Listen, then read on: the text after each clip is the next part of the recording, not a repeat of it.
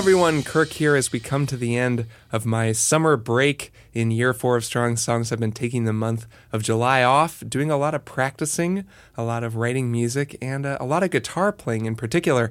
I've been taking lessons with a new guitar teacher, and it's been really great. I've just learned so much, have developed so much more facility on the instrument, have such a better sense of the fretboard.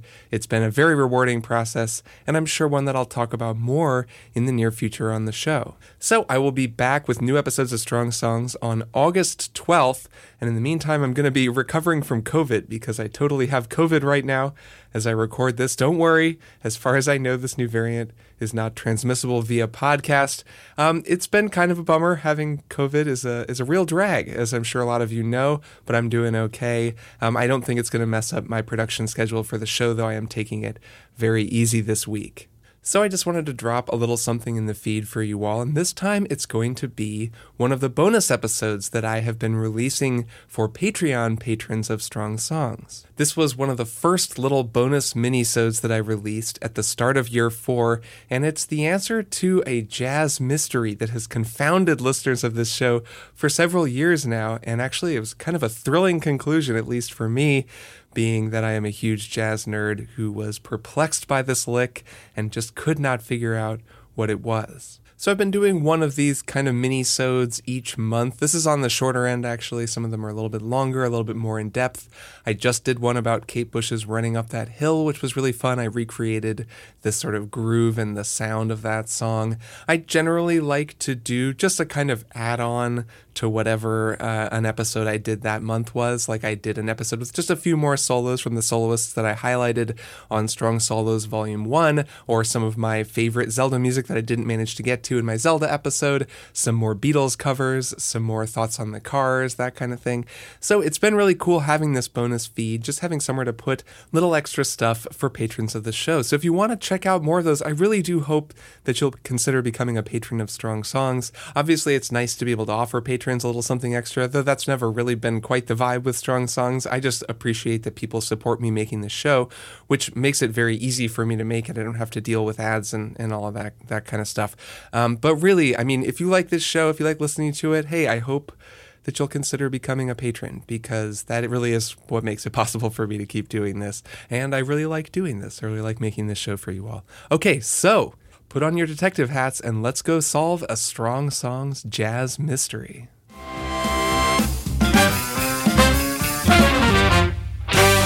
Everyone. I hope that you're all doing well here in the Strong Songs bonus feed. Thanks as always for being patrons. I had a fun thing that I wanted to share with you all here at the start of Strong Songs Year 4, at the start of a new year, the start of 2022. I have the solution to a long standing Strong Songs mystery.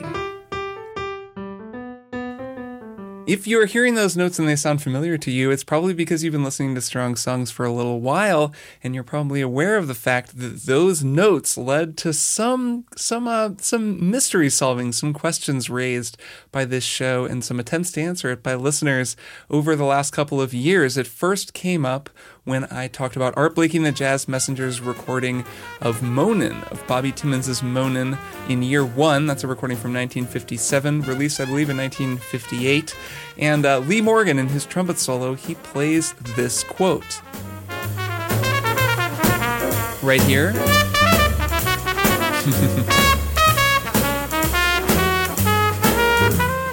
So that's kind of a well known quote at this point. This is something that jazz musicians will frequently reference in their solos. It's a little bit of a cute thing that you do for people who are in the know. I talked about this on the episode, and I referenced the fact that Clifford Brown, the great trumpet player Clifford Brown, recorded the same lick or the same quote, whatever it is, a few years earlier in 1954 with his quintet on the Duke Jordan song Jordu.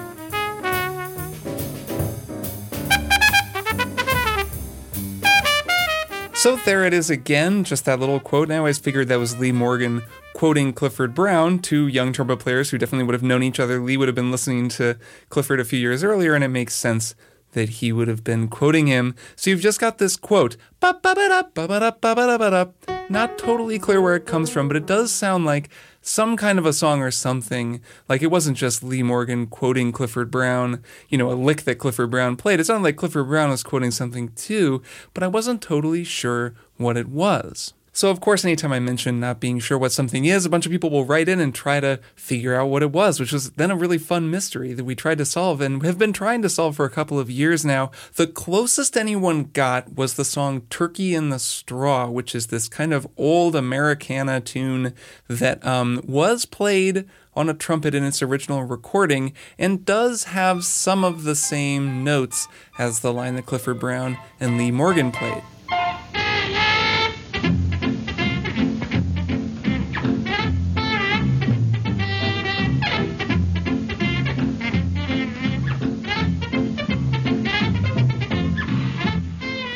So that's Turkey in the Straw being played by the great trumpet player George Rock back in the 1940s, and you can kind of hear there's a similarity there in the melody. The uh, the quote that Clifford and Lee are both playing sounds like this. In the opening of Turkey in the Straw sounds like this. So, kind of similar. Could be they were quoting it. It never quite felt right to me, though. And I know some other people wrote in and they were like, you know, that just doesn't quite seem like it for a number of reasons. That song was really associated with minstrel shows and people would perform it in blackface, which doesn't seem quite right for jazz musicians to be quoting it. But then again, you know, folk songs kind of travel all around. They go to a lot of different places. So, it was possible. It just didn't quite feel like it for a number of reasons. In the interim, I actually kept hearing this quote. At one point, I heard Rahsaan Roland Kirk, the great saxophonist, multi instrumentalist Rahsaan Roland Kirk, quoting it. He was uh, playing flute, the flute solo on his tune Serenade to a Cuckoo, which he recorded in 1964.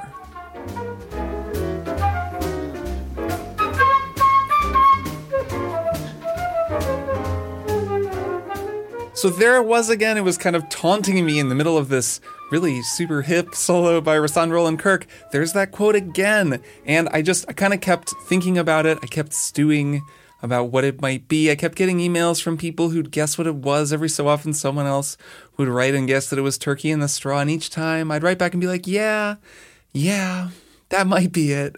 But I don't know, that doesn't quite feel like it. So I kind of had resigned myself to maybe just never knowing exactly what it was. And then, out of nowhere, someone showed up to solve the mystery. Someone who had recently recorded a guitar solo that a lot of you had probably heard.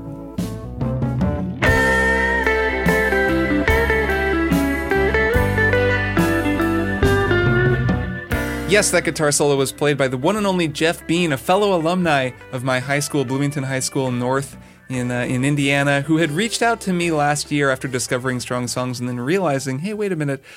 I think this guy and I grew up in the same hometown. So he had reached out. We had been kind of emailing, just having fun, reminiscing about school, talking about music. He's a really cool guy. And he wrote in out of nowhere and said, You know what? I think that I might have found the jazz standard that all of those musicians were quoting. So Jeff sent me a YouTube link and I clicked on it and the song started and this is what I heard.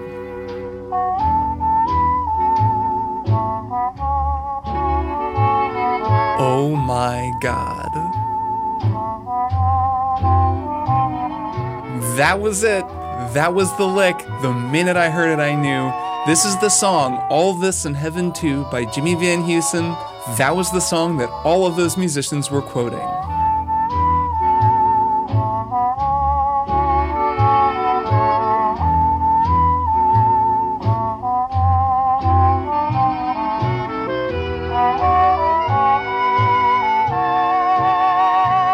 So this song was recorded by the Tommy Dorsey Orchestra back in the 1940s. I found it on YouTube, which can be a great resource for finding some of these old jazz recordings that are really only on vinyl, that aren't on streaming services, and it can be a nice archival service in this case. Uh, it's really cool to be able to hear the record and even to, to be able to look at the label on the vinyl, which labels this as a foxtrot, because, you know, people would want to know what type of dance is this going to be, since it would probably be played at dance halls. So, yeah, this was composed by Jimmy Van Heusen, the great Jimmy Van Heusen, composer of many, many standards uh, that you probably know. He worked with a variety of lyricists, though he worked with Eddie DeLange on this one, kind of three main lyricists that he worked with. But he wrote Ain't That a Kick in the Head, he wrote Come Fly With Me, Only the Lonely, Darn That Dream, and Here's That Rainy Day, two real book standards actually that every jazz musician has probably learned. Van Heusen wrote a lot of stuff, and he wrote this tune as well, All This and Heaven Too, which was actually written as a feature for the great Frank Sinatra. You give me your lips, and your lips are so heavenly. Stars in the sky are all free, and they shine for me. I think that it's really wild how Frank sounds on this recording. He sounds wonderful. His voice is so delicate. He's just singing a little bit more in his mix than we've kind of gotten used to from some of his more famous recordings. You give me your arms, and your arms are like angel wings. Sweet to my ear is the song. His mix in particular, just that, you'll give me your lips. He's in that very delicate place that you can reach, you know, if you take care of your voice. But his voice got a little bit rougher later in his life. And the Frank that we all know and love from later in his career, that sound, is just a kind of bigger sound. It's still very smooth, but it's a little bit brassier. In other words, hold my hand. In other words, baby, kiss me. Fill my heart with song I don't know, it's a subtle thing. I mean, he always had a very nice, very smooth voice. It just got a little bit got a little bit harder as he got a little bit older. That Fly Me to the Moon recordings with Count Basie in 1964. Just back in 1940, he sounded really nice. He just sounds younger. It makes me want to go listen to some more older Frank Sinatra stuff. you give me your arms, and your arms are like angel wings. At any rate, I just thought that was so cool and wanted to share it with all of you. Thanks so much to Jeff Bean for writing in and sharing that. Thanks to everybody who wrote in and tried to figure out what it was. I think that was a really fun process, and I'm really glad that we kind of cracked it here at the end. And I'll just leave you with this thought that I think this is a great example of the many, many ways that music is this ongoing conversation that different musicians learn from one another and sort of echo one another throughout the generations. That this old song, recorded in 1940, then echoed out through the decades and continues to echo today. It just goes to show music is always changing, always growing, always in a state of becoming, and all we can each do is play our little role. You give me your love, and your love is a melody. Deep in my heart, I will carry the song with me. You bring a love so divine. All this is mine, and heaven too.